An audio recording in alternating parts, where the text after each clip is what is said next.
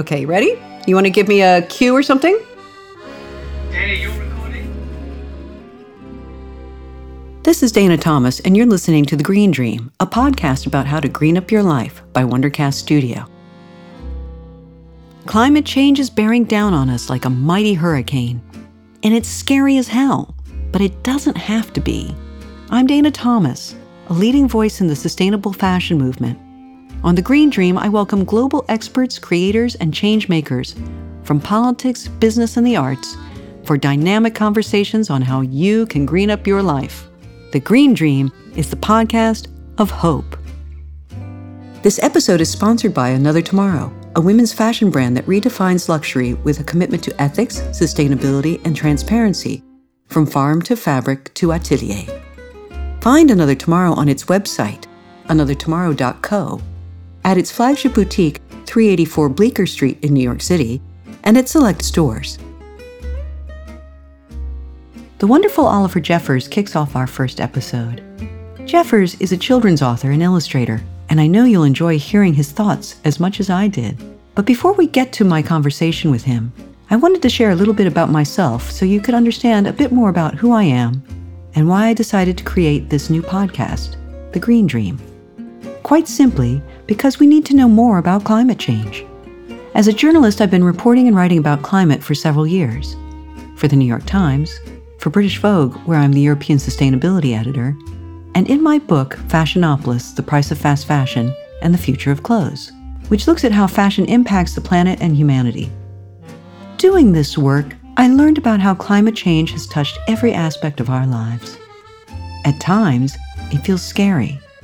Some things we read or hear make it sound like a climate apocalypse is upon us, and there is nothing we can do. The reality is, that is not true at all. There are all sorts of things we can do as individuals, and I thought I would share this message of hope and offer tips on how you can green up your life. So I'll get to all that, but first let me tell you a bit about who I am and how I arrived here today with you.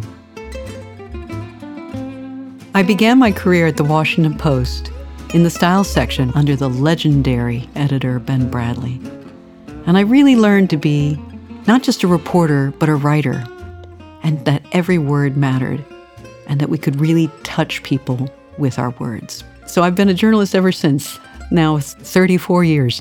Washingtonian who moved to Paris for love. I married a Frenchman 30 years ago this year. On the same day as it happens that the Obamas got married, so every time they celebrate a big anniversary, I'm celebrating a big anniversary. I'm hoping for the 50th they'll send us a note saying congratulations because I'm going to send them one. I've always seen myself as a general assignment feature writer that requires good reporting, as all good journalism does. But I got pulled into fashion when the fashion editor of the Washington Post heard about my prior life as a fashion model in Paris and in Milan when I was a teenager. I worked as a fashion model during my teen years to earn money to pay for college. And at 21, I quit with a passion, with a hunger to become a journalist. And I enrolled in American University in Washington studying journalism with this aim to get a job at the Washington Post, which I did while I was still in college. I landed my first job in the newsroom when I was still a senior at American University. It was the most entry level job you could have. I was a copy aide, sorting mail, answering phones, taking phone messages because this was before voicemail, and pushing a cart around delivering FedEx packages and newspapers to all the different editors. There's a great scene in the movie of The Post where you see a kid pushing around a cart delivering things to the editors. That was me. And fashion editor Nina Hyde needed a new assistant for the summer. And she heard that there was a girl up on the national desk who had been a model in Paris and Milan and spoke French. And she said, Get me that girl. And so there I was, thinking that modeling had been this thing that I did in order to get to where I wanted to be, which was a journalist at the Washington Post, and that I'd put it in a box on a shelf and it would just stay up there done. Like that part of my life was finished. And then I pulled it back down when I sat down next to Nina at her desk. It suddenly occurred to me that these two could actually work together, that journalism and modeling somehow could inform each other that that information and that experience that I had in Paris and Milan was actually useful in journalism.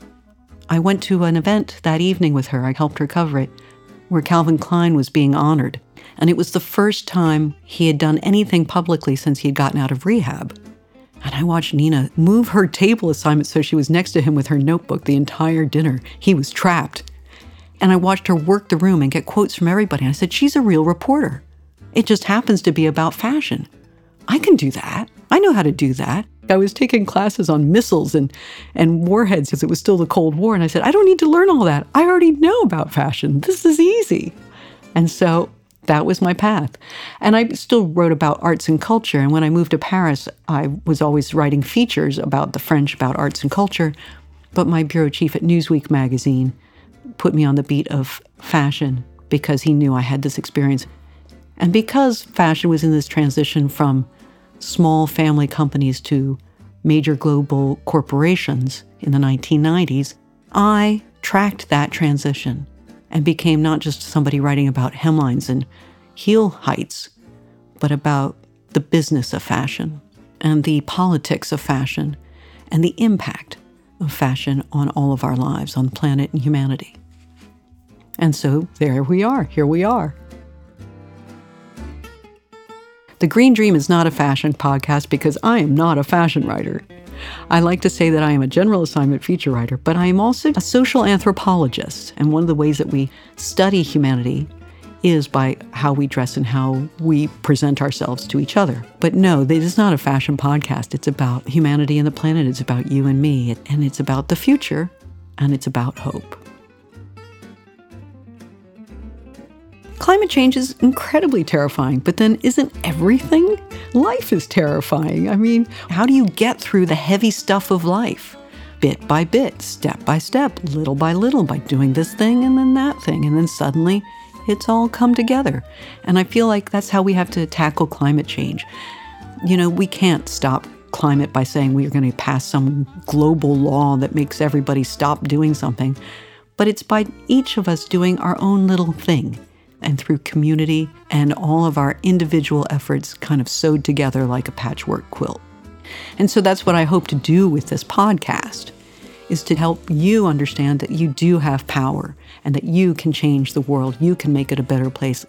Just having a think even about making a better or a more conscious decision about how we go about our daily lives that is greener, green up our lives. We're going to meet really interesting, engaging, hilarious people from all walks of life. Some of them will be from the fashion industry, like the fashion designer Katharine Hamnett, who was a climate warrior before we knew there was such a thing, trying to turn her company into a sustainable company back in 1989. You know, 30 years she's been at this. And then we're going to talk to Hannah Elliott, who is the automobile beat writer at Bloomberg Business Week because we keep seeing more and more about electric cars. But, like, what's the deal with electric cars? And are we all going to have them? And is this the solution? And is it more than a Prius? And why are they all so ugly?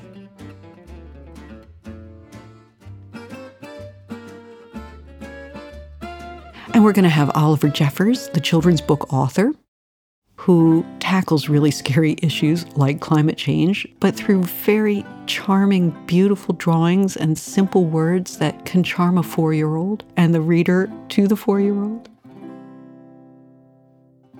And Eva Orner, the director of Burning, a documentary about the Australian fires that are known as the Black Summer, two years ago and destroyed millions and millions of acres of land and killed hundreds of thousands of animals and caused birth defects and health problems. And most ecologists and environmentalists and activists in Australia said could have been avoided had the government not pursued short sighted policy such as promoting coal mining and not worrying about the environment and the drought that was coming.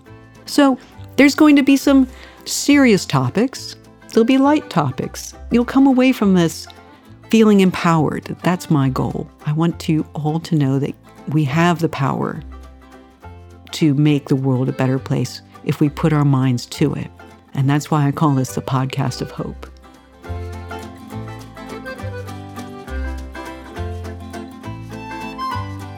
If you're enjoying this conversation, you'll love my sister podcast on the Wondercast Network, Fashion Conversations with Bronwyn Cosgrave. Fashion Conversations is fashion's equivalent to Inside the Actor's Studio, an in depth interview podcast with fashion and luxury's leading creators that explores their craft and creative process as well as their personal journeys. Find Fashion Conversations wherever you get your podcasts. My guest today on The Green Dream is Oliver Jeffers. He's a Northern Irish artist and an award winning author of children's books, including Here We Are Notes for Living on Planet Earth, which is a number one New York Times bestseller published by HarperCollins. There's also a short film based on the book from Apple TV Plus, which is narrated by the one and only Meryl Streep. The Chicago Tribune described Here We Are as a user's guide to being alive and to live on Earth. And the New York Times deemed Jeffers the master in capturing the joy in our differences. I met Jeffers at the TED Countdown Climate Conference in Edinburgh last fall where I joined several other attendees in painting a mural that Jeffers had designed. Then last fall, I ran into him in the Bloomberg Green Pavilion at COP26. Jeffers was there to mount two monumental art installations about planet Earth. That's not the coolest news about him, though. Not at all. In January, Jeffers was named an MBE, or Member of the Order of the British Empire, on the Queen's New Year's Honours List for his service to the arts. When I interviewed Jeffers from a recording studio in the heart of Soho, London, he was at home in Belfast. Jeffers, his wife, and their two young children normally live in Brooklyn, but they've been in Belfast since the outbreak of the pandemic. Oliver Jeffers, welcome to the Green Dream. Thank you very much. Congratulations on your MBE. Did you know it was coming? No, I did not. Um, I got a phone call. Uh, they had sent a letter, but to the wrong address, and so I got a voice message from the Treasury Department. So I immediately thought that something was wrong, like I'd filed my taxes incorrectly. So that was a pleasant surprise. Firstly, that it wasn't that, but um, the notion of it again was shocking and, and very flattering. So much of the art that I do is just kind of sort of quietly plodding along, doing its own thing, and I think you know trying to encourage people to to be better, to do better. And, and there's no real metric for success or measurement for that. So this is an accolade recognizing the efforts. It, it, certainly was energizing and I was extremely grateful for it. And also when we're artists or creators working at home in a home studio, we do get a bit of bunker fever where we just sort of feel like we're doing our own thing at our own pace. Yeah. And we forget that we're actually touching a lot of people, don't we? Yeah, completely. It's it's quite unnerving. I mean, I don't know if you've had to do any Zoom talks or anything like that, where you're talking to a large group of people, and it's just it, it's very unnerving because you're just kind of aware that you're completely alone in a room talking to a machine. And normally, if you're giving a talk, eh, there's some sort of chemistry or, or energy in the audience that you can feed off of. But it's a strange time to make art. But I think it's sort of forcing people to do what it is that they actually want to do in some ways. Tell us, how did you get into writing and illustrating children's books?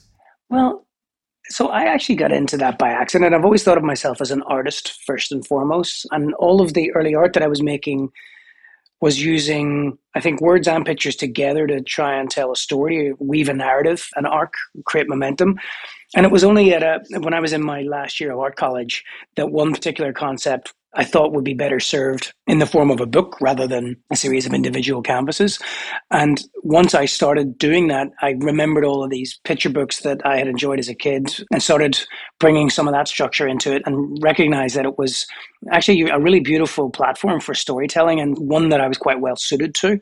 So I made my first book as an experiment in college and then thought that after graduating I would get it published. And really it went from there when the publisher asked me if if I had more books in me. I, I, mean, I lied through my teeth and said absolutely I did. But once I really started to apply myself, it turns out that this was quite a natural a natural way for me to see the world and tell stories and, and make art. And yet you still work in fine art too, don't you? You have gallery exhibitions and you have some upcoming ones. One's called Our Place in Space in Northern Ireland and in Cambridge, April through September. Tell us about that.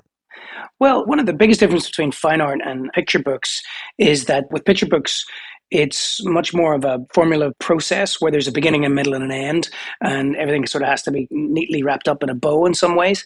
Whereas in fine art, that's not the case. You can get away with asking questions that don't necessarily have answers or sort of suggestions without having to answer them or, or have some kind of resolution. But whenever I first started making books, I just thought, well, I'm going to keep making fine art because that was a splinter away from that, a tangent out of that. Uh, and I have been doing both ever since. thinking that, well, I'll just keep doing that until somebody sort of says that you can't do that anymore. And nobody ever did. So I've always been making both. But more recently, I think the worlds have been getting closer and closer together. In case in point, I have a show coming up in Boston that's a show of paintings, which is, you know, much more sort of nebulous and conceptual and open ended and suggestive. And it's called The Night in Bloom. And it's all of these sort of fabulous, very colorful, flamboyant paintings of the night sky with exaggerated stars, you know, to make it look like it's it's a floral garden, but always with some kind of anchor to back on earth as a reminder of just the perspective of our place here in this cosmos, and that's the perspective with which we look through everything. And the Our Place in Space exhibition is very different looking, but not dissimilar in terms of the concept of it, and actually is closer to the way in which I would make books. And that is, it's a very large, 10 mile long walking trail sculpture project of the solar system, but that is using the solar system as a way to look at the scale of humanity and just the perspective of looking back on Earth from massive distances to sort of just see what it is that we prioritize and what it is that actually absorbs our time and energy. Fabulous. Now, you were born in Australia in 1977, but you grew up a Catholic in Belfast during the Northern Ireland conflict known as the Troubles. How did that conflict impact your family and your childhood?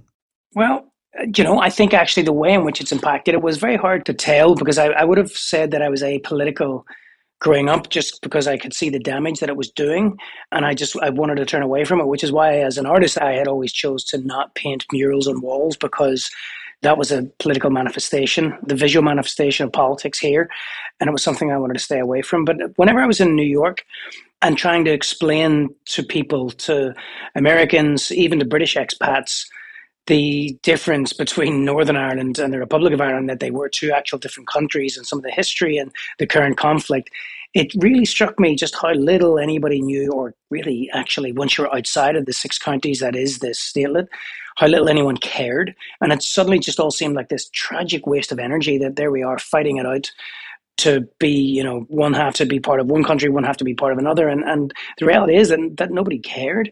And then whenever I started doing some research and was talking about the Apollo 8 mission around the moon for a sculpture that I had done, I became aware of the overview effect and I recognized that the language that these astronauts were using to look back on Earth and explaining the, the petty parochial problems was exactly the same way in which I was looking at and using to explain Northern Irish politics from a distance, and in trying to now bring that back and using Northern Ireland as almost an example for everybody else, which is you know looking at just what this revenge, almost identity politics does when you look from far enough away, and just trying to bring some of that perspective in.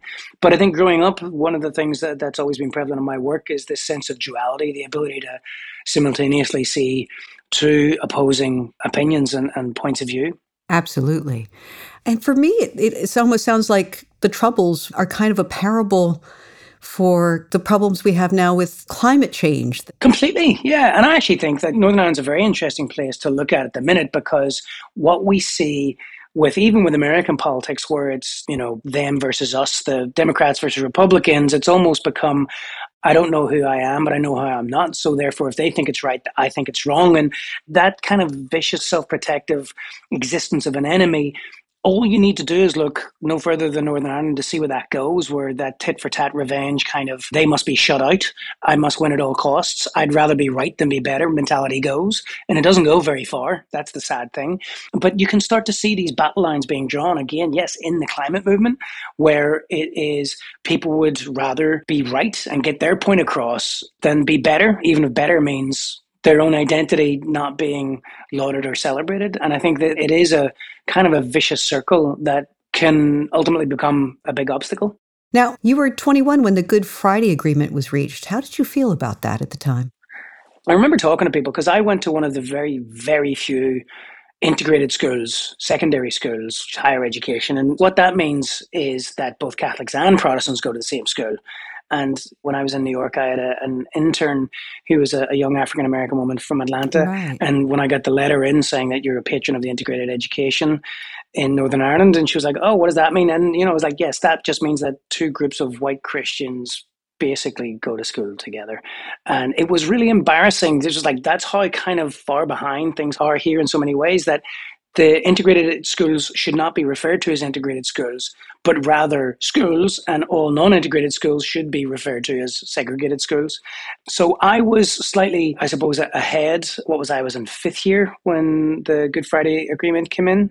And so this idea of cross community conversation and dialogue was not entirely new to me, but I think there was a lot of people felt quite obviously celebratory about it because this sort of absolutely impossible thing that could never happen had happened just through the sheer humble determination of people like John Hume and George Mitchell from the US and, and Bill Clinton, you know, shepherding things along. And there was a real sense of celebration, but I also remember people sort of being a bit also personally confused and struggling with this vacuum. I was like, well, you know, well, what do I do now? People didn't know what quite to do with it, but it did feel like things were possible. And it's been eggshells really ever since then that there were policies put in place there that really should have been temporary, but that was baked into the agreement that we're still dealing with now, you know, like the power sharing where both sides just sort of cancel each other out in some ways because they can. But it felt like this resolution that was impossible but suddenly became possible. So mixed feelings about it across the board. I personally thought it was such a triumph and I've been kind of working with the, the positivity of that since. This episode is sponsored by Another Tomorrow, a women's fashion brand that redefines luxury with a commitment to ethics, sustainability, and transparency, from farm to fabric to atelier. Find Another Tomorrow on its website, anothertomorrow.co, at its flagship boutique, 384 Bleecker Street in New York City, and at select stores. My guest today is Oliver Jeffers, the Northern Irish artist and children's book author best known for Here We Are Notes for Living on Planet Earth, published by HarperCollins. The film version of Here We Are is available on Apple TV. Plus. On Earth Day 2020, Oliver Jeffers gave a TED Talk called An Ode to Living on Earth. And I wanted to share a clip from that popular TED Talk, which has some of his illustrations in the background. We'll link to the talk in the show notes so you can check it out for yourself. When you watch the video, you'll not only hear his wise and funny thoughts about planet Earth, but you'll also see the lovely, cheerful pings and zings he drew to accompany them. In the meantime, listeners, you'll just have to dream up your own animations.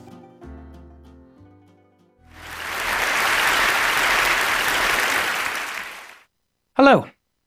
I'm sure by the time I get to the end of this sentence, given how I talk, you'll all have figured out that I'm from a place called Planet Earth. Earth is pretty great. It's home to us and germs. Those take a back seat for the time being because believe it or not, they're not the only thing going on.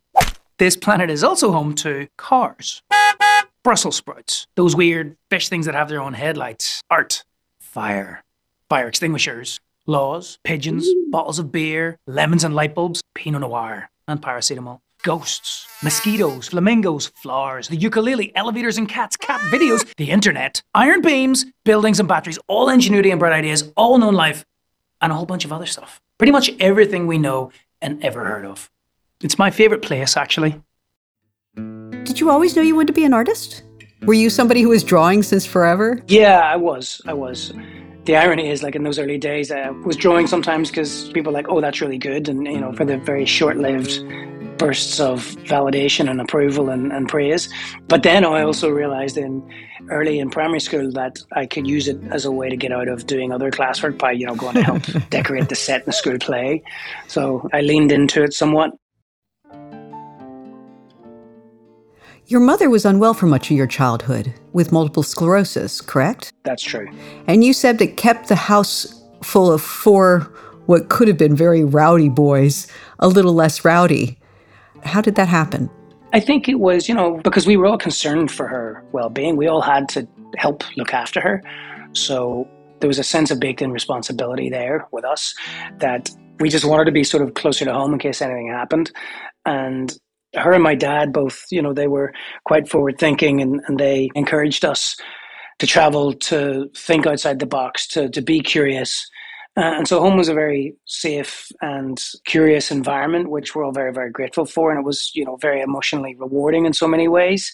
Um, we always had a sense of mortality because of mum's illness. But I think, you know, the, particularly Rowdy it was just like, we wouldn't want to do that to her. We wouldn't want to just go be absentee and go out and cause trouble or do anything like that because it just would have been unfair. It would have been too much for, for them to bear. And you lost her when you were still quite young. Mm-hmm. How did that inform your work?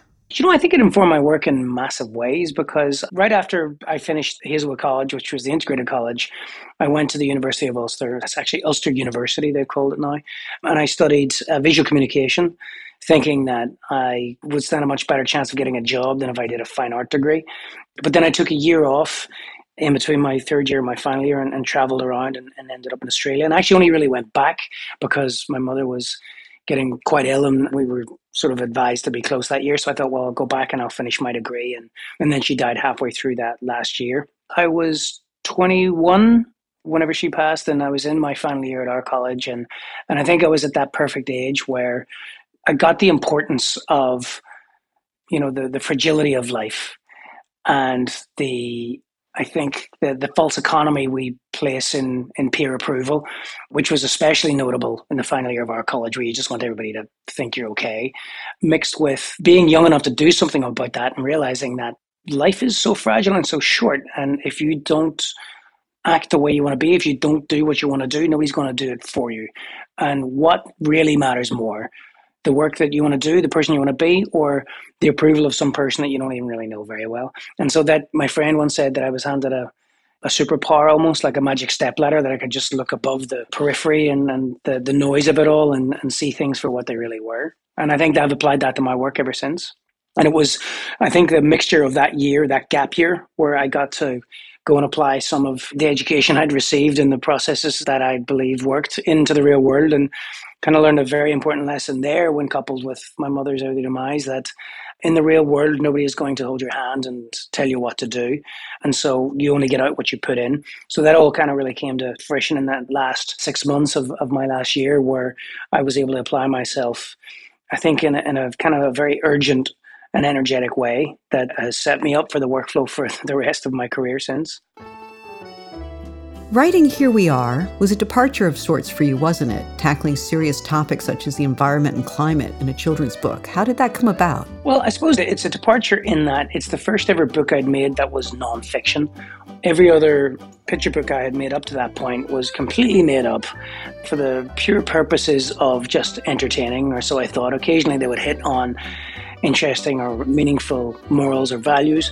But with Here We Are, I had a son, and it just struck me as how odd it is that two of us went to the hospital and three of us came out and they just let you leave without passing a test or anything like that. And when we get home, we had this person that we were responsible for. And I suppose I started doing what I would do with any new person who came to our apartment, any guest, and I was giving them the tour.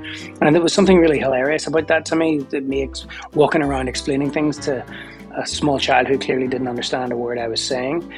But there was something about it that was like, wait a minute, you know, a lot of these things that I'm saying are surprisingly relative. When you break things down to be as simple as absolutely possible, and then I decided I was writing him a letter about these observations, and at that point it was 2015, so Brexit had just happened, and, and the Trump campaign was in full swings, and just really this this kind of vitriolic anger was right on the surface, and it felt like the world was becoming a dark and scary place, and and I wondered if other people might benefit from some of these realizations that I was having myself. And so I, I did turn it into a book and I decided to try and make the book so simple that it was impossible to argue with, no matter your politics or, or anything. And that seems to have been the case because I think that ultimately what people really want, no matter what side of a political or religious divide that they fall on, are, are surprisingly similar. You know, people just want to be loved and they want to matter and they want a safe and healthy environment for their community.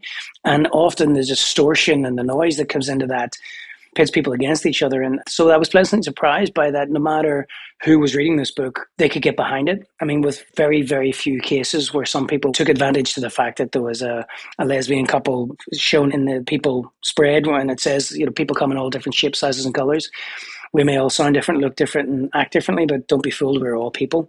But really, that was it. And I just thought there's there's hope here, there's potential here, because I think this book is showing that when you get to something at its simple enough core, you find that we all get lost in the noise rather than deeply different ideas of what we actually want people can very often point out what they don't want, but when you start to get people to point out what they do want, I think you'd be surprised at how similar it often is. That's so true.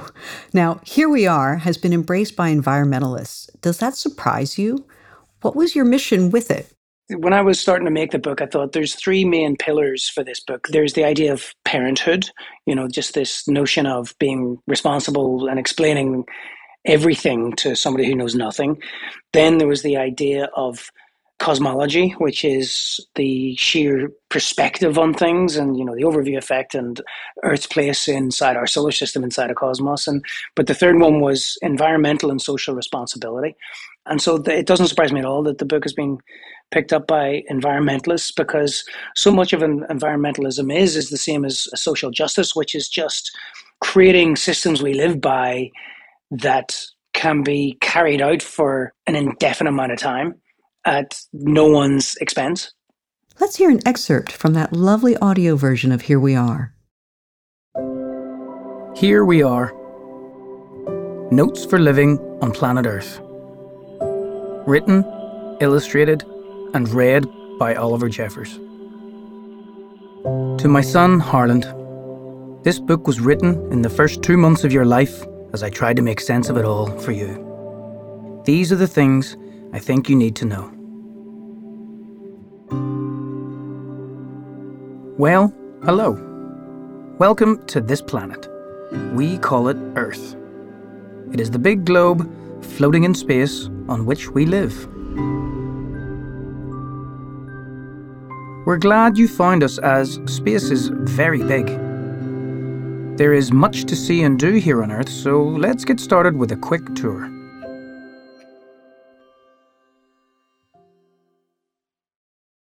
Apple TV Plus adapted Here We Are into a short film with Meryl Streep narrating, and it came out on Earth Day.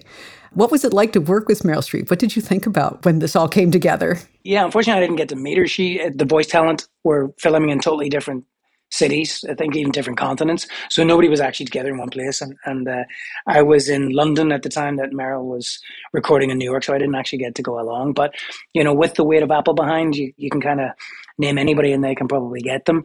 For the purposes of narrating the character of Mother Earth, Meryl was pretty perfect. And she's quite an environmentalist herself.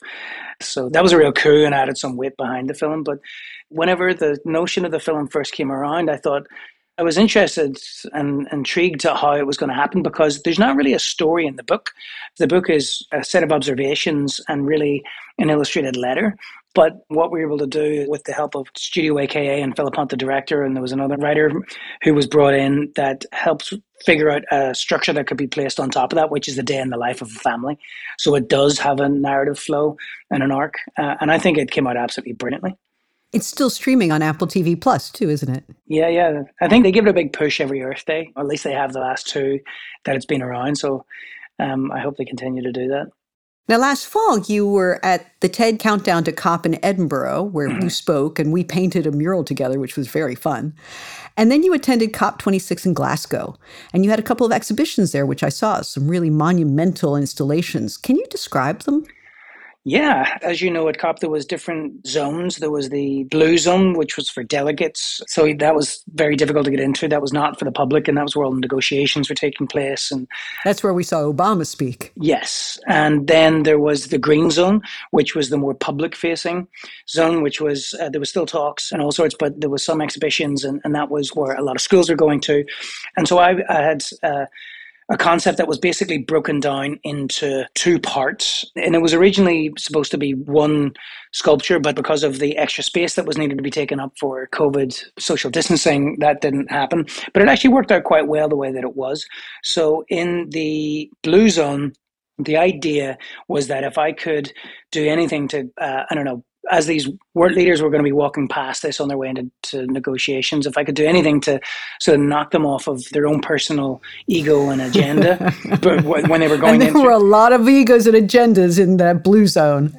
yeah, if I could do anything to just even knock that sideways for a second, that might be helpful. And so they were confronted with this spinning earth that was produced with the charm of a well produced school play with some static clouds floating and it's in this box that you could sort of walk around and it's rotating and it just looks like a blank earth but as it rotated into the it's the night side of it. A UV light picked out written over and over and over again in all the landmass. People live here. People live here over and over and over again to show that you know, like at this point, the two greatest scientific threats to our species are germs and weather, and neither of those care about borders or need passports or care about bank balances or checklists. These are global problems that will require global solutions. And then in the green zone, it was called the celestial census results. And it was outside the green zone, so anybody could say it. So flat like like two lollipops. It was a scale model of the Earth and the Moon, about whatever it was. I think 150 feet apart. And on the moon, it said, no one lives here. And then all the way at the other end, on the earth, it says, all of the people live here. And just sort of, you know, this simple reminder that this is the only place in the entire cosmos that anyone lives. That we know of, at least, until we people up Mars. My dad always joked that the surest sign of intelligent life out there is that they haven't bothered trying to contact us yet. So, what did you think of COP26? I mean, I was comparing it to sort of attending like the Olympics mm. of hmm. environmentalism, that, you know, there were just yeah. so many people and so many simultaneous events, and you wanted to be at everything at the same time. And yeah. how did you find it? Well, going in, I didn't know what to expect at all. I'd never been to a COP before, was aware that the Paris Agreement had come out of COP 21, I found out since, which is in 2016, and had realized that the COP Conference of Parties is an annual event that happens. This was the 26th one in a row to talk about whatever issues that the UN prioritized in its agenda. And it just so happens at the minute that that is climate. And the reason that this one was a big one is because after Paris, this was the first five year milestone to see how we're doing. So I went in thinking that, and I'd been talking to different people. I, I got to know Tom Carnac from Global Optimism and Christiana Figueres. She's wonderful. From, she is wonderful from TED. And uh, we had been talking, and, and I was like, you know, there seems to be, from an out perspective, there seems to be an awful lot of expectation on this being a success or not. And they were saying, that it's really frustrating because they knew in advance going in that there could be no moment like Paris 16 because there's no moment where we're going to get everybody to agree and it's going to be a thing. This is going to be a measuring of how successful we've been doing. And at best, that that's going to be well, we're all kind of on track, but we know we're not. So it's going to be from the outside, it's going to look like it hasn't been a success. And they were sort of questioning whether it should be happening at all and whether Boris Johnson was just forcing it through for his own ego. That's the way it seemed when I first got there, that there was a lot of frustration. People didn't know why it was there, people didn't know why it was happening.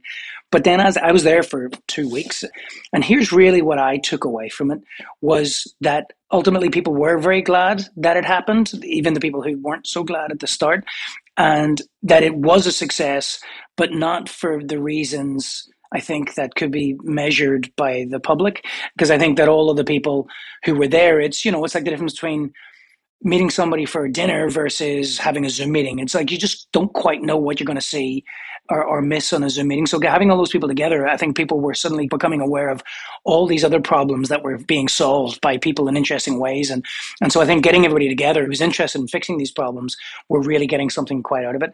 But here was, for me, what the biggest takeaway was towards the end of it and having walked around and gone to some of the marches and through global optimism getting access to some of the, the meetings and some of the speeches and seeing some of the delegates at work and then also just being around my sculpture and, and talking to anybody who came past as an artist. And, you know, on my badge, I don't think they quite knew what to put. So I, it was just said that I was an observer.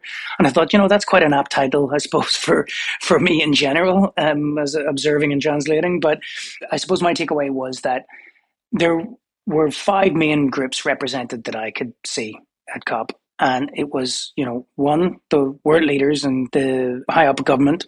Then there was the business leaders.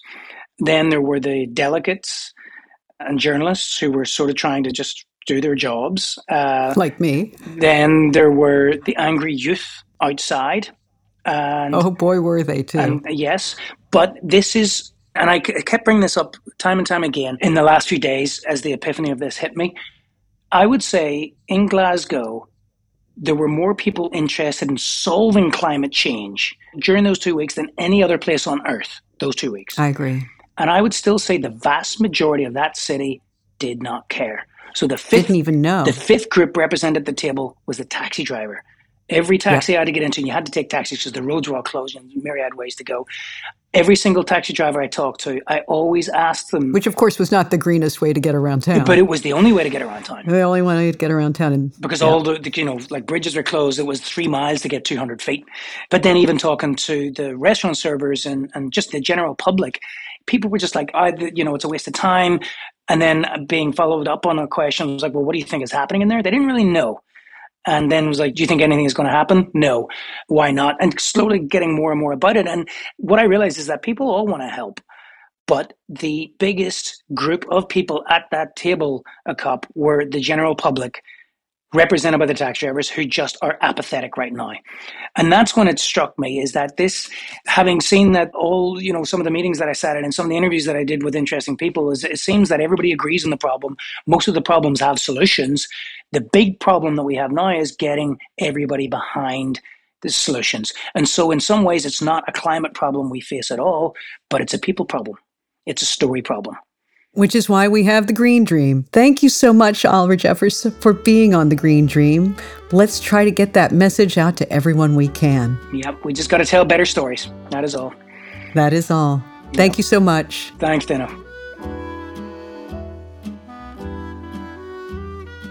New episodes of The Green Dream come out the first and third Tuesday of the month.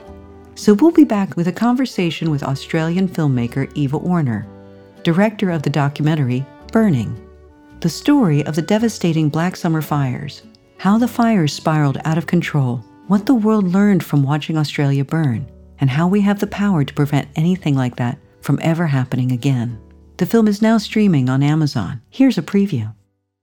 the point of where we are now with climate change, and this is the positive to give people some hope, and what gives me hope is governments are failing us, but what is leading the way now are communities, local governments, and industry. And it's kind of surprising how much industry has, whether by goodwill or by sheer force and guilt, is having to adopt. Or, or, or fear of losing their shirts. Right. And so they have to sort of adopt fairly aggressive climate change policies with their companies. And there's so many entrepreneurs doing great work. Mike Cannon-Brookes, who's in the film, who's Australia's Elon Musk, but without the dickery. But, um, you know, he's a young billionaire, self-made, who puts a lot of money into science and, and solving climate change in industry. And he says, you know, it's really up to us to lead the way and ultimately government will have to follow. And I think that's what we're going to see over the next decade. If you're enjoying this conversation, you won't want to miss my sister podcast on the Wondercast Network, If Jewels Could Talk, hosted by Carol Woolton, contributing jewelry editor for British Vogue. In If Jewels Could Talk, Carol explores every facet of jewelry who makes it, who wears it, and why. It's a must listen for everyone who loves jewelry or might be buying a piece of jewelry, anyone interested in design and history, and everyone who loves a rollicking real life story. Follow If Jewels Could Talk wherever you get your podcasts. This episode of The Green Dream was sponsored by the sustainable fashion brand Another Tomorrow. Written by Dana Thomas, recorded by Alfie Thompson of Heavy Entertainment, from Talkbox Productions with executive producer Tavia Gilbert, senior producer Katie Flood, with mix and master by Kayla Elrod, music performed by Eric Brace of Red Beet Records in Nashville, Tennessee. The Green Dream is a production of Wondercast Studio in association with Mortimer House. You can find us online at wondercast.studio or through your smart speaker on Wondercast Radio. I'm Dana Thomas, the European Sustainability Editor for British Vogue. You can read my monthly column, also called The Green Dream, in the magazine or online at vogue.co.uk. You can follow me on Instagram and Twitter, where my handle for both is Dana Thomas Paris. Thank you for listening.